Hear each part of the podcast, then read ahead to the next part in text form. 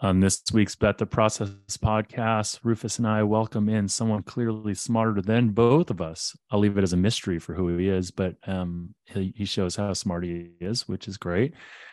We talk a little bit about the upcoming big World Putting League event between Kanish and Rob Pizzola.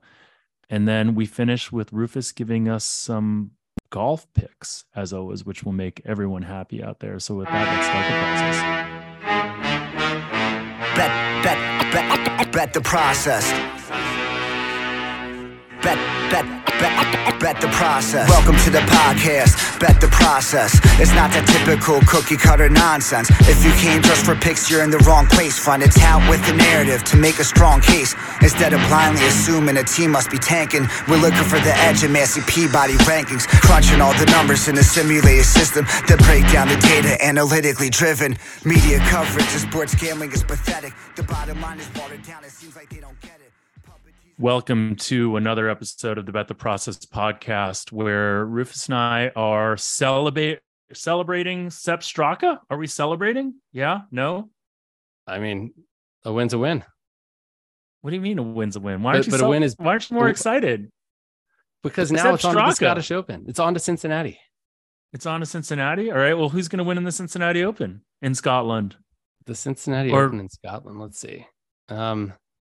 God, by the way, it's like so crazy now to like look at futures odds in golf because there's so many different tournaments going on that they're offering futures odds on now. Like you can't just like, and especially with these non-elevated events, sometimes you don't even know which one's the PGA event because you're like, who are these people? Well, the Scottish Open is the second year that it's been cross-listed PGA European, and it's one of the Rolex Series events for the European Tour. So it's funny though that now the Barbasol in Kentucky and Keen Trace has like the shittier half of the European Tour guys and the shittier half of the PGA Tour guys and vice versa. So what did you have Sepp Straka out by the way? What did I model him at or what did I bet him? Well, no, what was the price that you were able to get?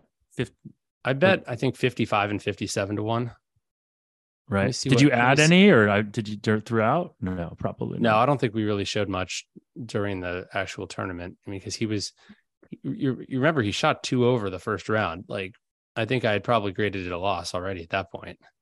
So is that why you won? By the way, I gave it out like before. No, I didn't actually early grade it, but although that early grading is the best way to win. Early grading is the best way to win. You have to believe it's a loss for it to work. Let's see. I'd made him 41 to 1, and we got 55 and 60 to 1 and 57 to 1. But yeah, he was way back. And so if you say, oh, Rufus, you gave it out after the tournament started. Well, I gave it out when he was in the process of shooting a 2 over. So I think one of our listeners was able to grab it. Someone tweeted on Twitter that they got 54 to 1 or something like that. Someone said they were able to pay for their niece's college education with it. So we're doing good. We're doing good work in the world. That is good work. That's a pretty, I mean, unless I don't know where she's going to college, or maybe it's preschool. Maybe it's a state school. I don't know. Maybe. What else is going? So Scottish Open, or should we save the Scottish Open pick for the backside? Did you know about this? By the way, did you know about this World Putting League thing that's happening with Pizzola and Kanish? Yeah, I did. I mean, I know that it happened a month or two ago. No, it's happening this week. It's happening again. It's happened already, though. Yeah, but it's happening again. And Pizzola's going to be in it again? Pizzola and Kanish, and then they're having like their own version of the match. I mean, full disclosure. So is this like the company golf, that does... though? Like, do you get... I mean, what sort of qualifications are there for the league? You know? Are these guys in on exemptions? The World Putting Leagues... No, those two guys, yeah, they were on sponsors exception with the hammer being the sponsor and not really exemption. Not really, I don't think sponsoring anything.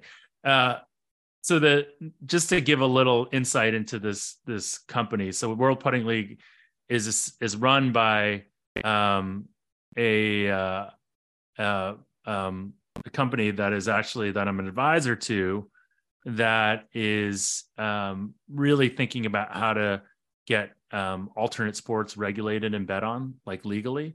And so World Putting League is sort of one of the first ones that they're doing, right? And ultimately this idea. It's interesting because, you know, like the idea of having more stuff to bet on, having stuff like structured, sports structured in a way that they can be bet on, right? Like if you think about golf, in many ways, golf competitions, they're not structured in a great way for you to bet on them. They could be structured if you specifically wanted for them to be in a way that'd be easier to be bet on, right? Even so, you're even saying something like you can design a sport such that it is structured in a way that is easier to bet on. I think you're not designing the sport; you're designing the competition, if that makes sense. Right. Like the sport is the sport, but you're making the competition set up to be in a way that, you know, allows the betting to be done in a way that's, you know, that like a perfect example is like, let's say that in you know, in golf, like when they do like some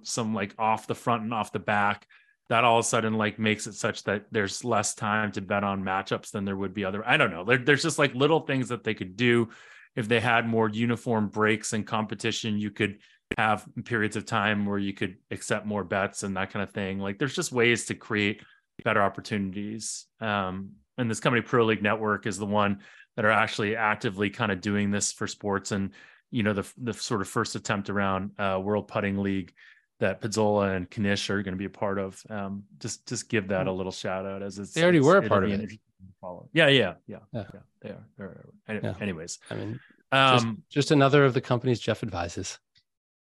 Yeah, I try to help where I can help. I try to provide. I always tell people when they're not compensating me for an advisor role, I always say this advice is worth as much as you're paying me for it, which is worth zero. See, hence the joke. You want to bring Elihu in and then talk Let's on the it. Other side? Okay, so we're gonna have Elihu Feustel on. Elihu Feustel, who's one of the smartest people that we know out there in the sports betting world. And then we'll talk to you guys all again on the other side. We now welcome in Elihu Feustel. Did I do a good job there? It's close enough. I'm used to having my name butchered. You were wrong on all of it. Well, how was I wrong on it? Isn't it Elihu? Elihu. I guess just the emphasis was wrong on the wrong syllable. Knock, who's there? Ella. But also wrong on the last name. And Feustel is German. Feustel, got it. All right, well, that's an interview, guys. Thanks for joining us now that we got that all figured out. Welcome to Bet the Process. We're obviously big fans of you and what you do on Twitter and what you talk about. And but to our 7 listeners, probably half of which don't know who you are, so that's 3.5. Talk a little about your background and how you went from your first career, which was law, into sports betting. It was quite an accident. There was a classmate of mine in law school who told me you could make money counting cards, playing blackjack.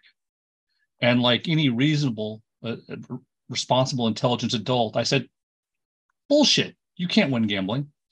And to prove him wrong, I wrote a blackjack simulator that could play a million hands a second, run counting strategies, do different betting spreads, different cut cards for penetration. And I was shocked that you actually could make money if you did it perfectly. You know, you could make like 0.75% with what I saw around there. So that got me down the path to the dark side. What year was that? And then when you wrote the simulator, like what rules did you actually use for the simulator? So 2001, it was the standard rules that we see everywhere. So there was no surrender. It was a 6-deck game. No double after. So there was double after split, except if you split aces, then you just got one card. Right. Full. What about hit soft 17 or not hit soft 17? I could turn that on or off to see how much of a difference. Right. I mean, I had all these things I could turn on or off. But yeah. So like, hit 17 is like a 0.2% edge differential. It's huge. Yeah, I mean, I don't remember exactly. I know the true offset. So the true offset's like, I think 0.6. So I think it's probably 0.3 would be right. What the number is. I'm not going to argue since I haven't touched the simulator in probably 16 years.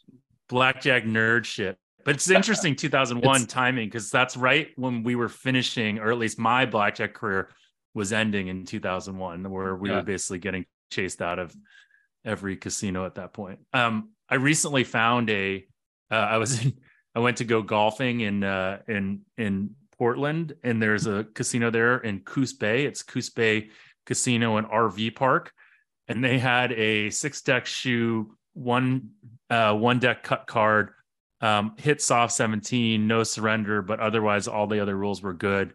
Mm-hmm. And you could spread from $25 to $500 maximum, so not a horrible game, right? Yeah. So when I started at Blue Chip Card Counting University, they had a great game. It was a six. They had the main game I played was a 6-deck game, but they typically cut about 3/4 of a deck out, and the difference between a 3/4 deck versus a full deck cut is, makes your profits maybe 50% more. It's huge. It's exponential. Yes, it's gargantuan, and I was spreading 25 to sometimes two hands of 500, and I did that for like a year and change before they finally asked me not to do that anymore. Okay, so did you ever try to? Well, I was going to say you took the scientific approach to blackjack. Well, Jeff, if we keep going down the blackjack path, we'll never get. I want one more question. One more question. Did you ever? What were the best ploys that you did to try to influence where they put the cut card in? Thin to win and tip anytime they gave me a thin cut. So, I don't know that it made much of a difference, but if you cut off 6 extra cards and get 1 extra hand, it's probably worth a $5 cut on that thing, $5 tip. It's always very, it's like a delicate dance because you kind of want to influence that without actually being too obvious that you're trying to influence that. Yeah. But some of the dealers can tell you're counting cards. Like almost no one who's watching, the pit bosses have no clue.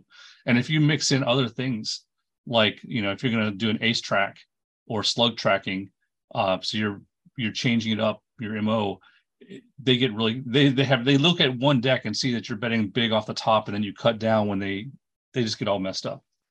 So that gets a lot of longevity, I think. Yeah. I always think that back in the early, this is probably before you started playing, but the MGM and the Rio both had really, really easy shuffles that you could do, NRS or, packet tracking or whatever you call it in these days. And you could also just bet big off the top, and you could also just play a straight shoe game, and you could do call-ins. So you did like 4 different things that your betting pattern looked different. And that buys you a fair amount of time before, if you just, the problem is, the casinos are very results-based, so if you just keep winning, at some point they just figure it out. All right. Anyways, move on, Rufus. The other thing is, if you're pocketing about $50 in chips an hour, not a crazy amount, but when they look at it, they're not not noticing that your chips are slowly disappearing into your pockets. That goes a long way toward longevity. if you're only making $100 an hour if you're a newer player, and you cut that win rate down in half, that goes a long way. But that's also because that's such a small amount that they have no ability to really track it beyond like looking at. Yeah, once you're in black or purple, then it doesn't work. Yeah. But okay, Rufus, we ready to graduate. So at some point, you graduated from blackjack, or moved on at least to sports betting. And it sounds like the approach you took to blackjack is very scientific and data driven, and being able to say, okay, like create something to model reality, and then see if it works and build a system based off of that. How did you get into sports betting, and did you take that same approach? Another friend of mine said, why are you wasting your time in blackjack? You can make a lot more money in sports betting. And like any reasonable, intelligent person, I said, bullshit, you can't win gambling. Maybe you can in blackjack, but not in sports betting, because everyone who bets sports loses. So he showed me a data approach to attack actually NFL spreads, which is probably the worst possible thing I could have attacked, but it passed the math sanity check. So I started with my $5,000 bankroll, combined blackjack, and now this was before I wasn't betting 25 to 250, 500 for a while in blackjack. So there was a while where my bankroll was slowly building up, and the first year I think I started with 5,000. Well, you're a lawyer also, so you're probably pretty conservative, and you're not going to take unnecessary risks. Well, I don't know that being a lawyer and not taking risks are correlated. Lawyers are some of the worst risk takers out there. True, but I feel like they don't realize where they're taking the risks necessarily. Yeah. But there was a lot of risk management actually in when I was doing both personal injury lawsuits and insurance defense. So one thing I would do differently from a lot of other lawyers is I would make an estimate of the probabilities of each outcome. And then, if an insurance adjuster says, should we settle this? I'd say, here are the possible outcomes. Here's the trial cost. Here's your expected value on a trial. And I'd also do the same thing on the plaintiff side. There's $100,000 is the max limit. You have an 80% chance of winning $100,000. You have about a 20% chance of a zero. No matter how good a case is, there's always a 10% chance you lose it completely or 10% chance you win a case you don't deserve to win. And a lot of people don't realize these risks. So if you have a $100,000 case and the insurance company offers you $98,000, do you hold out for 100? Or but you have to see both perspectives also. You might save, maybe it's rational for you to do it, but it's also irrational for them to try a case over $2,000. So I really enjoyed the gamesmanship on the trial logic. Right. And most people don't think this way. And I think I'm in that way of thinking. That's, if you're a successful sports bettor or gambler of any sort, you probably are thinking that way. Yeah. And there were ways to mitigate costs. When you're defending a case, the first thing you always want to do is there a way I can get this case thrown out immediately? File a motion to dismiss or summary judgment. And so a lot of times, 6 weeks into the case, you've won it and it's over. And the insurance companies love you for it. The partners for your law firm have kind of mixed feelings about that. Because on one hand, you did a great job for the client, but you didn't make them very much money. Classic misaligned incentives. Right? No, yeah. That's like the problem with so many professions, right? Is that you have principal agent problem. And this is like a classic example. Right? But Jeff is the principal agent in our podcast, just so you know. I was very competitive. So for me, it was, I just wanted to win. So I put the clients ahead of the law firms. I never got grief about it. They sometimes were surprised, but they never reprimanded me or suggested I fight otherwise. Okay. So Elihu, when I first encountered you, it was actually on the SBR forum. I just graduated college. It was 2008. I remember. You were just in seven.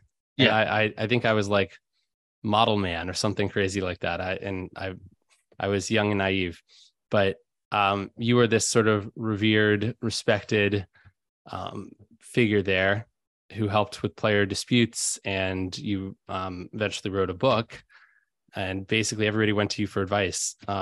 How did that, can you kind of take us through that stage? Were you in the US then? Were you so I was mostly 2004 through 2005. I did a stint for Pinnacle. 2005 through like a couple of years after that, I wrote the Pinnacle Pulse for them. And then when they completely shut down the US because of Black Friday, I was doing a lot more stuff for Sportsbook Review. So mainly player disputes, and it was a nice fit because it's legal. You look at a dispute from a legal framework. If there's a contract, who should win this case? And you apply contract law, and that made almost all the cases easy to resolve. The thing that surprised me was how rampant players were attempting to defraud sportsbooks. So probably 2/3 of the claims I saw, a player was clearly cheating or taking a shot. What does that mean by clearly cheating or taking a shot? Because we've had all these conversations about like ethics around like bad lines and things like that. But in your mind, where is that line, or can you give us examples? So a bad line isn't really cheating. A bad line is something you bet. If you bet it, you expect them to void it. And that's so I didn't get many disputes over that. But I did offer guidance, which is on a bad line, if it's 10% off market, it's probably bad. So, for example, if 10% EV, so if the market is at even money and you're offering plus 120, that's a bad line. If the market's at even money and they're offering plus 110, that's probably an okay line. And the exception is on props. If there's no established market, it's really hard to argue a bad line. The more common disputes I had was a person is multi-accounting. In fact, this was probably a vast majority of my accounts. Did this player create 2 or 100 accounts for the purposes of either collecting bonuses or hitting a sports book. Again, that's a soft book that had kicked them out. So there was a lot, case with Sports Interaction, for example, was a classic book. You could always beat them out of 10,000 because their lines were bad. And when you're up 10,000, they close your account. So you'd have people that would go in again and again, and the books would eventually figure out how you're going in. So there, and this is a fraud issue that I actually spent a lot of time on today.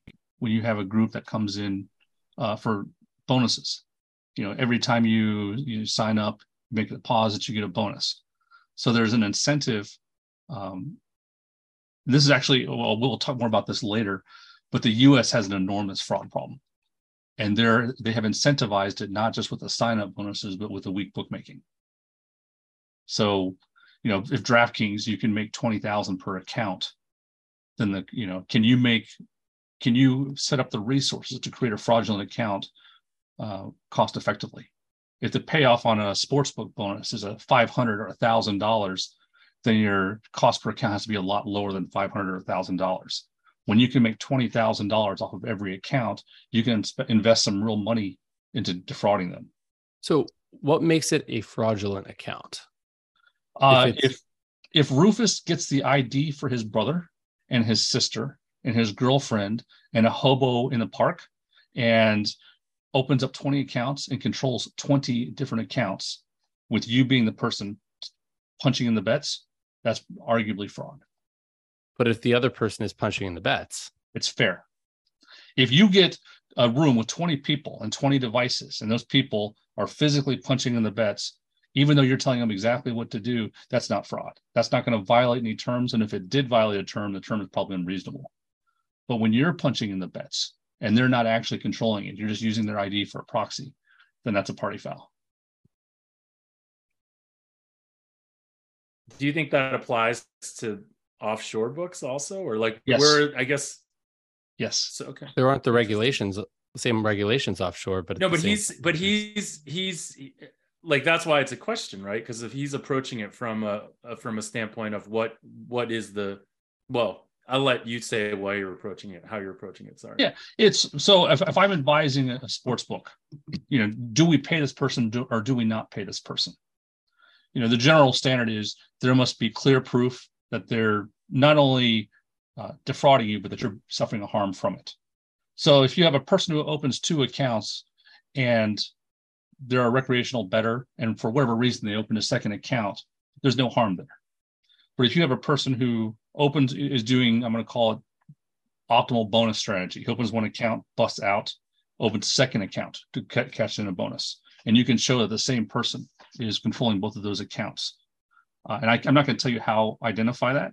And I don't want to educate people on how to commit fraud, but there are very clever ways to identify fraud and catch the bad guys. Okay. Interesting. So, okay. So I guess kind of segueing, talking about the US market. I mean, you had a really interesting tweet last week about how markets essentially are being really, really manipulated now. And we actually spoke about this on the phone as well. And yeah, and you kind of said that just the structure of the US betting ecosystem has kind of made it much easier to manipulate lines. Would you say that has made the markets less efficient than they were maybe back in 2018? Much less efficient. So let's say in 2018, if you wanted to bet, $10,000 on you want to bet as much as you could on a college basketball game. You wouldn't bet straight into Pinnacle initially. You'd probably hit all the paperheads you could. And after you ate all the paperheads, you'd fire into Pinnacle and Bookmaker and Bet Online or all the other books and pick up, scoop up the rest of it. And so maybe you'd have 10,000, 20,000 in paperheads, 3,000 or 4,000 more offshore on the big offshores. But with the U.S. books, it's some of the people are capable of creating multiple accounts. People are capable of not just betting the same position, but betting it in a more sophisticated way. So if you use, like the classic example is the round robin parlays, where you could on a single college basketball total, you could get 20,000 of exposure in 1 click. So it's the offshores are, from a liquidity point of view, are almost irrelevant compared to the U.S. At least now that's changing. The U.S. books are getting tighter on liquidity, but when you can bet so much in the U.S. books that you don't, not only do you not need to bet offshore, but you don't want to bet offshore, because by not betting offshore, you're not getting closing line value. So if you're betting into the U.S. books and they see you're betting parlays and they see you're not getting much or any closing line value, they assume you're lucky if you do win.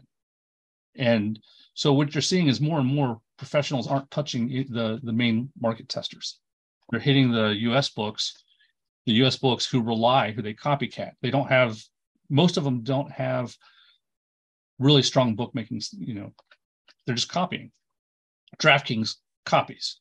And when they're copying, if you don't fix the market, then they're screwed. That's what it comes down to. They're screwed. So as long as you don't hit these offshores, your ability to bet more and last longer into the U.S. books is higher. So where does this inevitably go? I mean, right now it feels like things probably won't stay the way they are right now. Mm-hmm. At some point, something's got to give, right? The U.S. books are not making as much as they'd like to. How does this sort of state transition to down the road? You're going to see, I think, two branches. You have some books that are trying to become market testers, like Circa. So Circa is, you know, a market tester I define as any book that doesn't collar players and any book that will let you rebet after you make a limit bet once they adjust the line. And the only book that meets that criterion in the U.S. is Circa. So Circa, by doing that, protects themselves from this manipulation. You know, if they're now put sort of in the same bracket as Pinnacle and Bookmaker and Bet Online. If you're going to bet into Circa, that's going to move the Circa screen. Wait, do they? I mean, because someone, you could bet and then rebet something at Circa. Yes. And if people are identifying Circa, if other books are saying Circa has influence, we know that they're a market tester. Their line move contains information. We're going to follow them on air, you know, and that's fine. And so then Circa becomes immune to the manipulation because they're not relying on Bookmaker. They're relying on their own bets. You know, if Pinnacle moves, so what? If you want to move their line, you have to put money in there. And because they're a market tester, not only do you not face the risk of manipulation, but you have people who are sharp bets that aren't going into there because they don't want to educate the U.S. books. You have sharp bets that are not going into Circa, is what you're saying. Yes. For the same reason that, for example, if I want to bet a large position, I'm not going to hit the offshores, and I wouldn't hit Circa very early either. So Circa is like the last book I'm hitting in the U.S. when I've already got the rest of my position down. Yes, exactly. So I think you're going to see a divergence. You're going to have more and more books that are going to start using market testing. You're going to have books that are going to try to resist this and I'm going to say DraftKings is likely to go down the wrong path, where they're going to not take the sharp approach. They're not going to take the market tester, and they're going to continue to try to manually fight every smart person who comes in, and they're going to lose that battle because the smart people who don't mind cheating, who don't mind using lots of IDs, they're going to come in and take as much as they want from DraftKings. I think DraftKings paid out $1.2 billion just in marketing expenses last year. Most of that was promotions. So, I mean, between promotions and their weak lines, they have no chance against the sharp players. So they're eventually going to have to do something drastically different, and their approach of just kicking people out is not going to work. What if they took, I guess the counter to that would be, what if they took a more scientific approach to kicking people out? I mean, like, think about the success Bet365 has had, which dwarfs the success of Pinnacle and BetChris in terms of profitability, at least that we think. So in what does Bet365 rely on to kick a person out? You tell me. I don't know their personal, I don't know exactly how they operate, but I do know that there are GNOME operations that have hundreds of accounts with bots attached to it in Bet365. So I don't think they're in any way impervious to the same types of hooliganism that's going to happen. Right, but they were a book that has invested more in essentially limiting and identifying fraudulent accounts and winning accounts. Not actually, they've gotten their fraud detection is very good. Yes, their fraud detection is from. They taught me a lot about fraud detection when I was at SBR. But I guess the argument though is that they have been more profitable. I mean, arguably they're one of the, if not the most profitable sort of, I don't want to say white label because they're not white label everywhere, I guess, but you know, big sports books out there. And they basically chose the not be a market tester approach. Right. Now but their fraud risks were of a different nature than in the US. The fraud, the most common fraud they faced were identities that were completely created. So not an existing person providing an ID, but the creation of a persona that did not exist. And we saw this. There were a lot of programs, for example, that would create Ukrainian passports or Russian passports. Those are the two most common kind of fraudulent documents. So person doesn't even exist. They create a passport and they correctly create the checksum for the passport so that a standard automatic program won't detect that there's a problem with the passport. And they had ways to find this.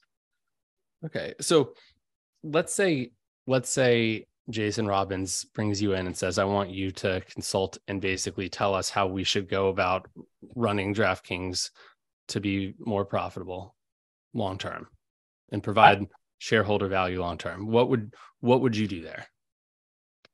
That's tough because they spend so much. There's a battle for market share, although the battle is winding down.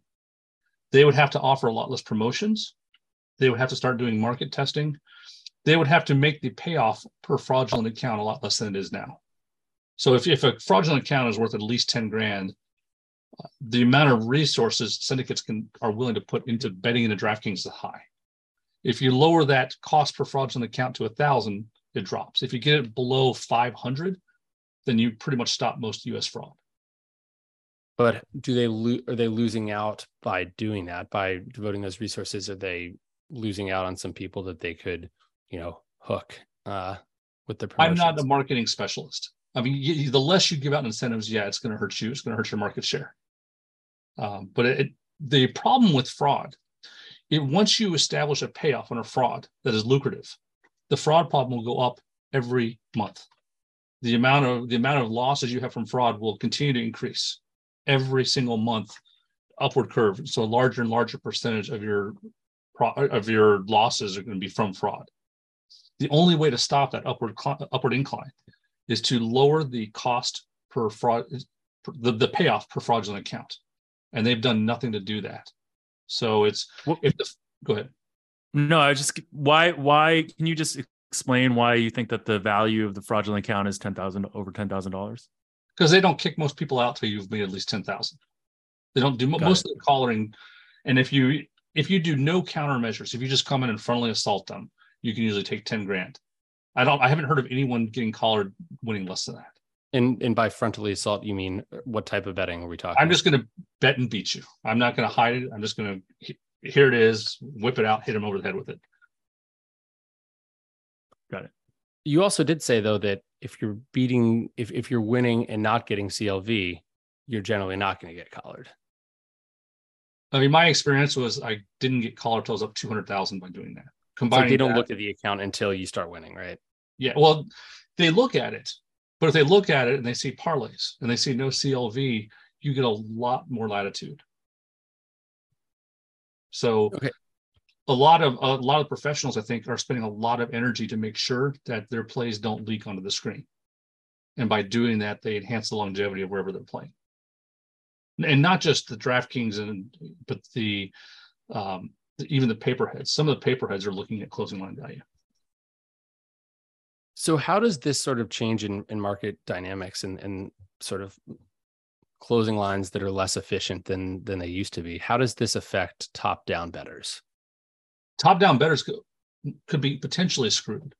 There's different things you can do with top-down, but one example of an area where I do a little bit of top-down is I assume that the market spread and market total are efficient, and then I use that to price derivatives. And this works great in football, and it used to work really good in college basketball until about the last 3 years when it hasn't worked. So you know, for example, let's say I have a total. I'm considering a game, a first half wager, and the game total is 140. And let's say the first half total is 66, but that total should really be 142. So it was 142, or let's say it was. I'm not articulating this well. A game opens at 140. It gets bet down to 138. That first half total of 66 didn't move as far as it should. It moved to 65.5. So I see that, oh, that looks high. I think I'll bet the under. And then the person who made it, who pushed it down to 138, actually made it 142. So then they bet it up. And what I found is that I was on the wrong side of a majority of these wagers. So it used to be this approach worked great, but then with the manipulation, if there's manipulation, a lot, at least the derivative bettors are going to be on the wrong side of almost every manipulation. Well, this is going to be if you're on the wrong side of it because the primary market moved. It was a fake move, yeah, and the derivative market did not move in a corresponding way or enough. Yeah. Rather than if the derivatives moved as they should with that primary market, then I'd be fine. It would be equally likely to help or hurt you, right? So the fact that the market was being dummied. Yeah, but that's. But my experience is they don't move enough. So generally, anytime there's a move, the derivatives don't move as fast or as much as they should. And in the past, you would get value between a combination of a mispriced derivative added to the value of the move not being sufficient. And now advantage stacking, huh?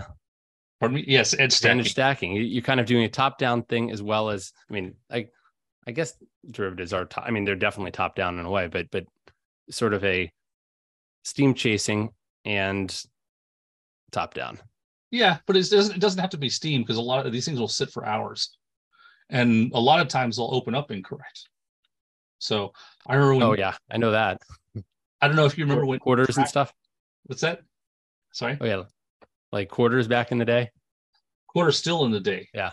So, I mean, you look at these openers in the U.S. This is another example of U.S. books not having experience. When they open first quarter totals on a Monday for NFL and, you know, college on a Monday or Tuesday, and no one else has them up. And there, so not only are the established, the main market's not established, but there's no established market for the total for them to piggyback. So they're using their own charts that are often pretty horrendous. I remember there was an area with DraftKings where every total that opened up, like in the range of 27.5 to 30.5, was 6 or 8% low for most of the last couple of seasons of football. Game total? No, it's the first half totals. Okay. So if you had it would take me a while to get a good example for that. Well, I mean, there's the differences with the mean and the median there that make it. I mean, those distributions are very sticky at certain points, and so. Yes, yeah. But for second half too, and first quarter. So, can you guys explain this to me? Right, you guys are two of the smartest people I know around sports betting. How is it possible that in this day and age that these things are still so mispriced in the very obvious ways, right? Like in the, like total, like first half total, like the derivative markets, which there should be technology that moves them based on other, like, why is it possible that this is still the case? Like, what is it? Are they just hiring the wrong people? Is it still misaligned incentives? Are they not paying these people enough? Like, how is this possible? Well, the U.S. books don't have auto movers, but so that's why. But this isn't even the. So you're talking about just auto movers from a technology standpoint. Yeah, they don't believe in them, or they don't. They can't do them. I mean, they're hard to do, and I mean, so it's really hard to do. Two different questions that you're talking about. Why aren't auto movers implemented? They're trivial to do. The problem is you don't want to move your lines frequently when you're dealing with U.S. players. If you have 1 million players and every time you move the line, you may reject 10,000 bets. So you want to do as few line movements as possible. And there are workarounds on that. For example, in the U.S. market, you might say, I'm not going to move the line unless I move it at least 5 cents. And if you do that, you may have a lot fewer moves. The worst thing you can do for U.S. players is move the line 1 cent and then reject 10,000 wagers. As far as why are people mispricing it, there's been charts that have been passed down for 20 years. So there may be one person who made a spread to money line chart 20 years ago that everyone's still using. But I remember that. I can like speak to this when I was back in the LVSC office. I remember seeing a money like some of these charts up there, and I actually updated those charts for them. But that was 20 some years ago, right? Yeah, that was no, they're passed. That's kind of the way it works, though. And when you look at these charts, the one glaring thing you see is, well, what's the total for this spread? It's like, well, we don't use totals when we price spreads. What about home favorite versus road favorite? Well, we don't use that. And I don't think they should, but you and I disagree on that. Well, yes, we can agree to disagree on that. But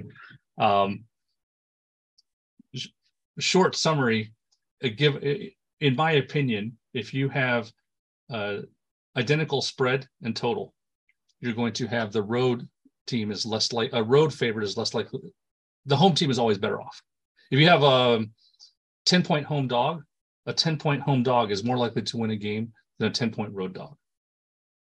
Well, is that because you think that there's more variance?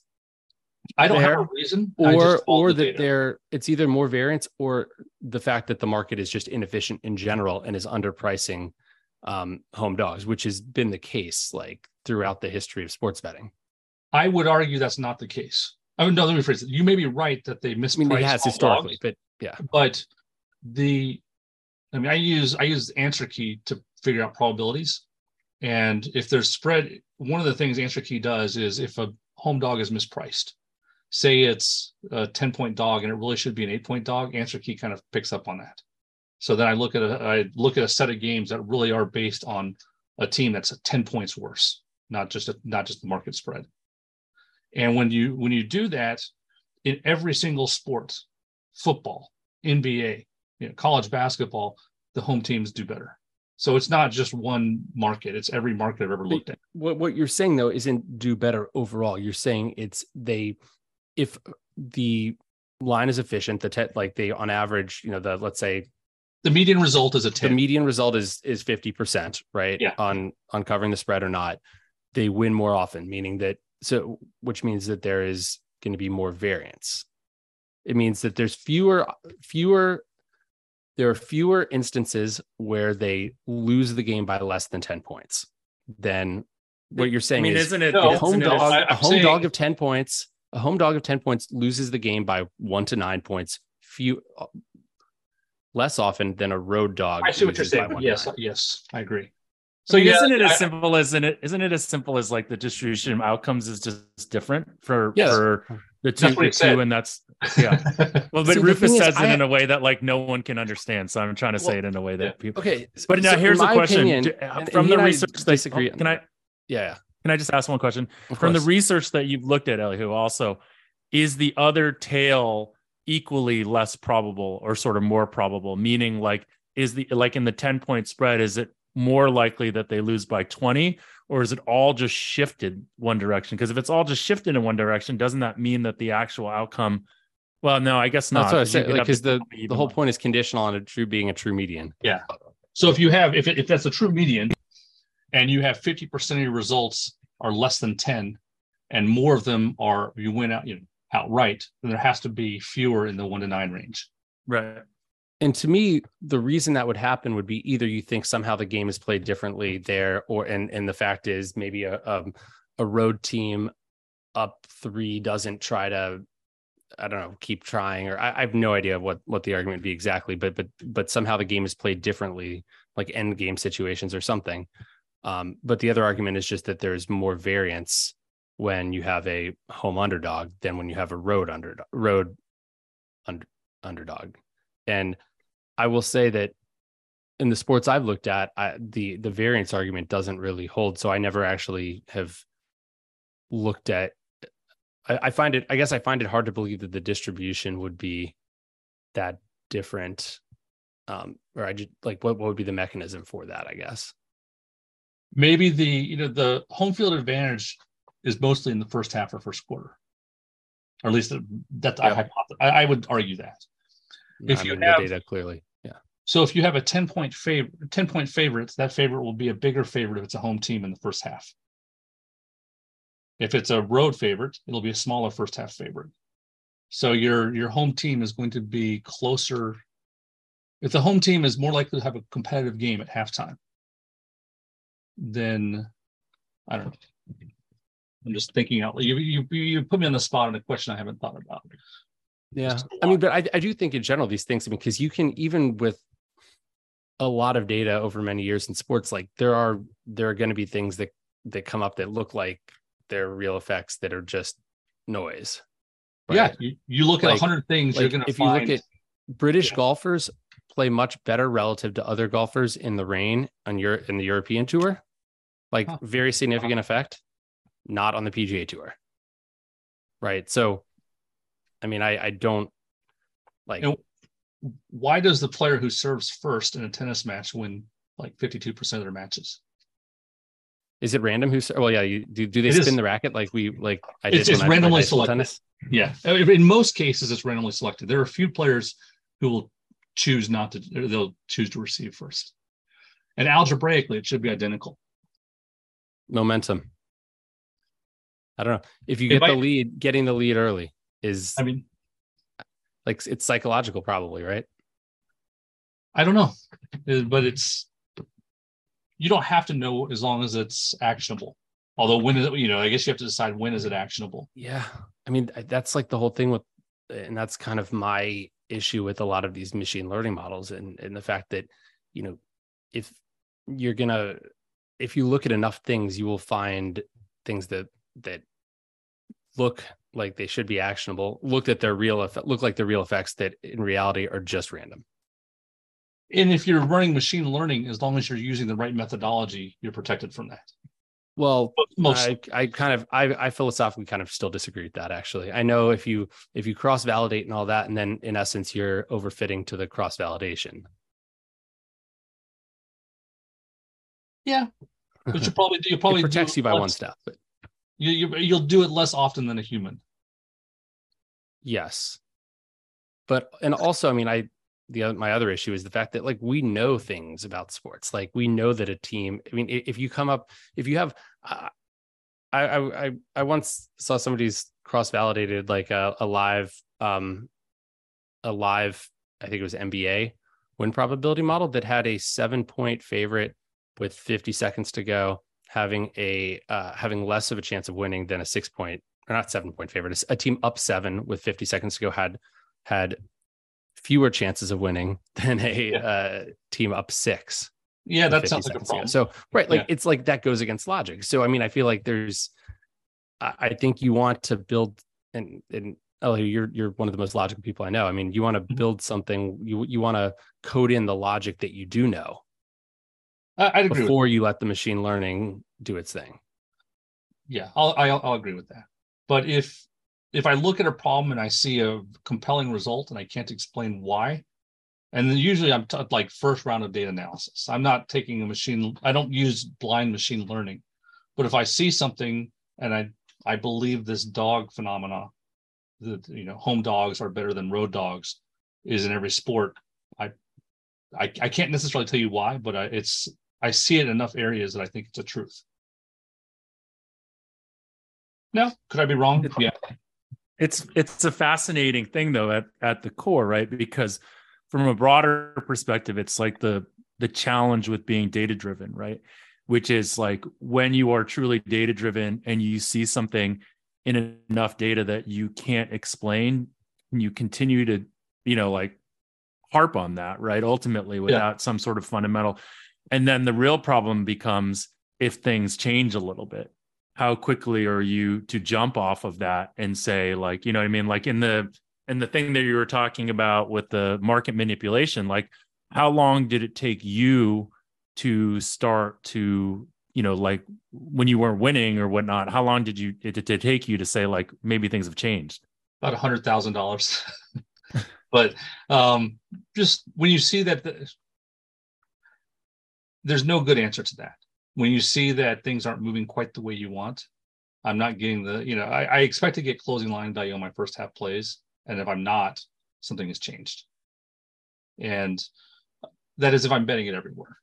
And in college, well, there's small edges. If you bet something that has less than a 4% CLV and you don't bet it into the market testers, it may never show up.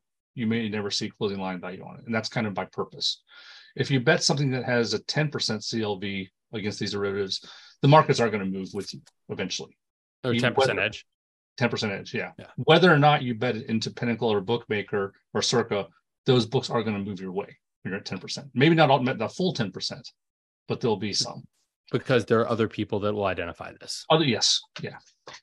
So, and that's the whole idea of market efficiency. When you have, the reason it closes is because like-minded people who see things that work, whose bankrolls have grown exponentially over time, are doing the same thing.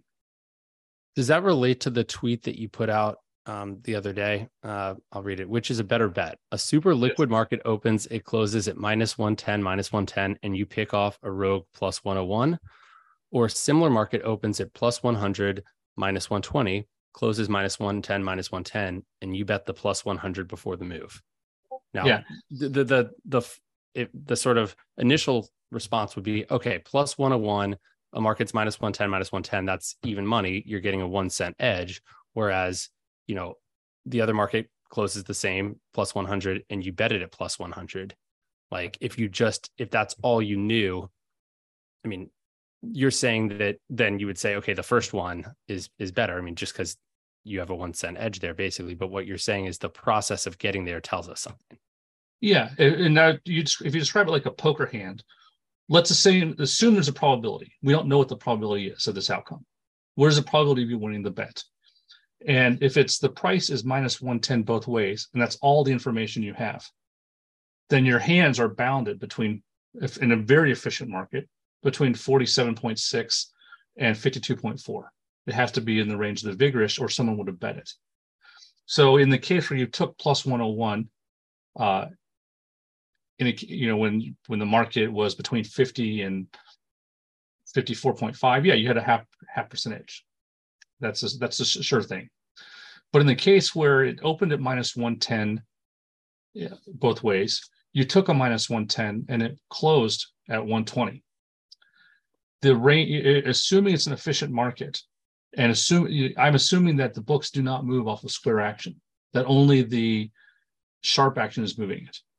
And if you accept that premise, then the fair probability can't be less than 52.4. It would be capped between 52.4 and 54.5 if no one's going to bet it unless they, with a zero edge.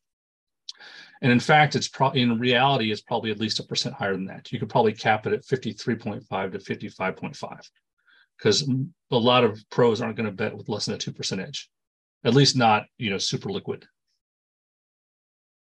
So if you accept that, but let's go with the first one, which is we've set a bounds. The probability of this wager winning is between 52.4 and 54.5. So say the average is 53.4. You probably have your bet at 52.4 has a roughly 2% return. So versus a 0.5% return for the original one where you're taking +101 into a +100 / -120 market. So if you accept efficient market theory, and then it's the sharps, the people who can correctly price the market that moved the line from 110 to 120, then betting the 110 in that situation is a much better bet. Just because they won't bet it all the way too efficient. There's nothing that'll, yeah. That's one way. Be higher. It has to be higher than 52.4, or they wouldn't have bet it. Right. So, and it's it. So you look. I'm writing a book right now, and every once in a while I tweet something about what I'm thinking about or writing about. And there's a million little things you can do to, I like the title of your podcast, Bet the Process, because doing smart things over and over and making your process better ultimately means your money will grow exponentially a lot faster. And there's a lot of little things you can do just thinking about things, not just modeling and not just coming up with markets and bets, but about your process to make your bets count for more, make better decision making, Yeah, I mean, I've learned a lot over the years talking to you and just listening to some of the questions you pose.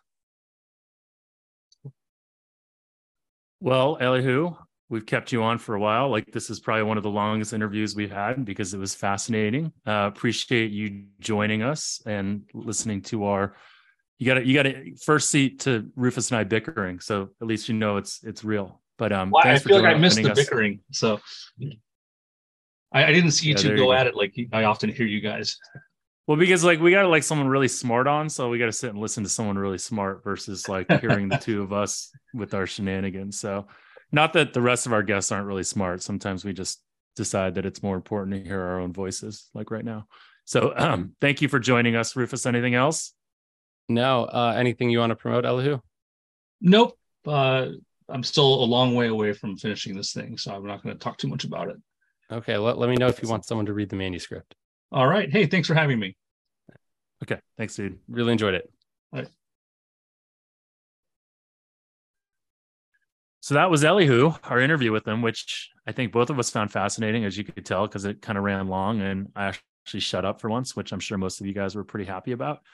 And then we talked another like 20 minutes after off air. So yeah, no, I think we talked about this concept of like left to right and right to left handicap, meaning like, do you look at the data first and then come up with a model, or do you have a hypothesis that you believe in and then look at the data and then build the model off that hypothesis? And I think we're all much bigger believers in starting with a hypothesis. I think a lot about it in the world of data broadly, like where, you know, when I ran data science and analytics at Twitter, I talked a lot about how I like to hire scientists, and I had some unbelievable like scientists that like went and did a data science boot camp, learned, you know, different, you know, data engineering techniques, blah, blah, blah. And then, you know, became data scientists, versus people that like either studied computers or math or data science at some level and then went into it that way. And I just love people that understand scientific method and hypothesis testing. Rufus, did you want to? No, I mean, I think you summarized the conversation well. And that was Elihu's idea of the left to right, calling it left to right, which is. Yeah, no, it's a fascinating way to think about it. And like, yeah, I love, again, really enjoyed the way he thinks. The idea of, you know, one of the things that's so interesting when you talk to a professional bettor like that is the idea that it's goes without saying that these accounts are worth $10,000, meaning like you can get the bonuses and then beat them. You know, what did you say? Straightforward or straight up? Or I mean, he basically said that you can make 10,000 before they're going to like limit you. Yeah. But again, that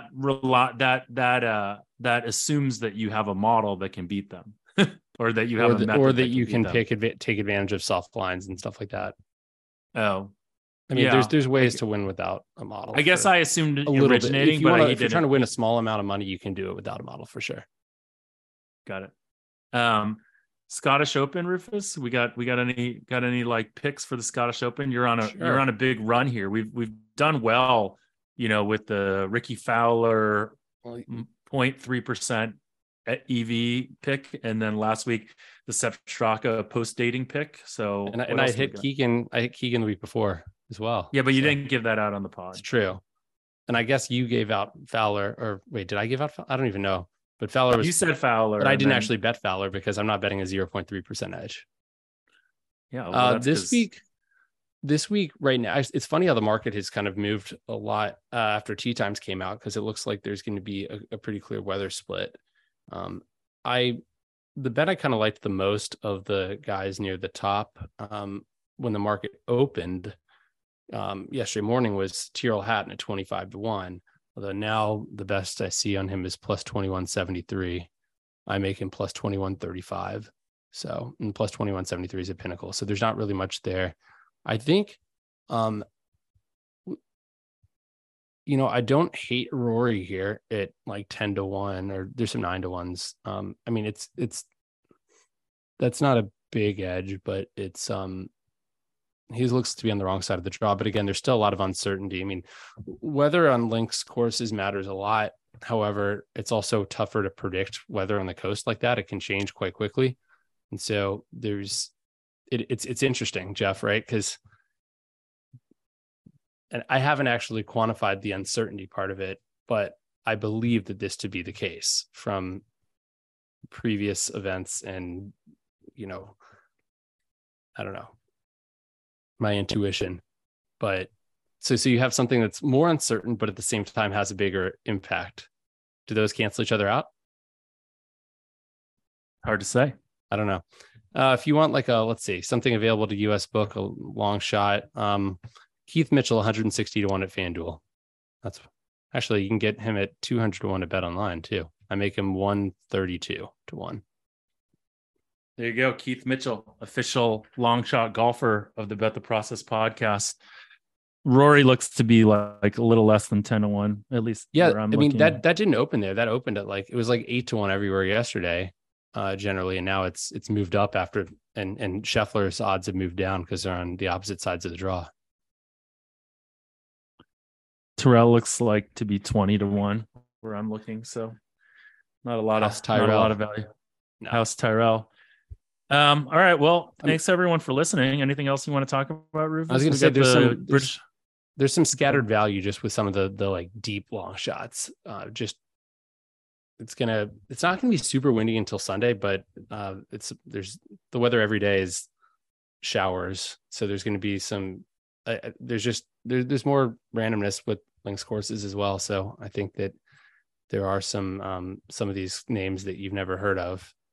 European tour guys that have some value. This is a sad Grant week. Grant Forrest at 420 to 1, for example. Grant Forrest. Yeah. It's like not that. A forest course. It's a links course. Mm-hmm. You've been playing any golf? How's the Peabody Cup going? You know, I have not played golf all week. Tom was back in Portland, so he hasn't been up here. And so we've I've just been kind of in this, you know, working, going to the gym. That's been my life. Hanging with the parents.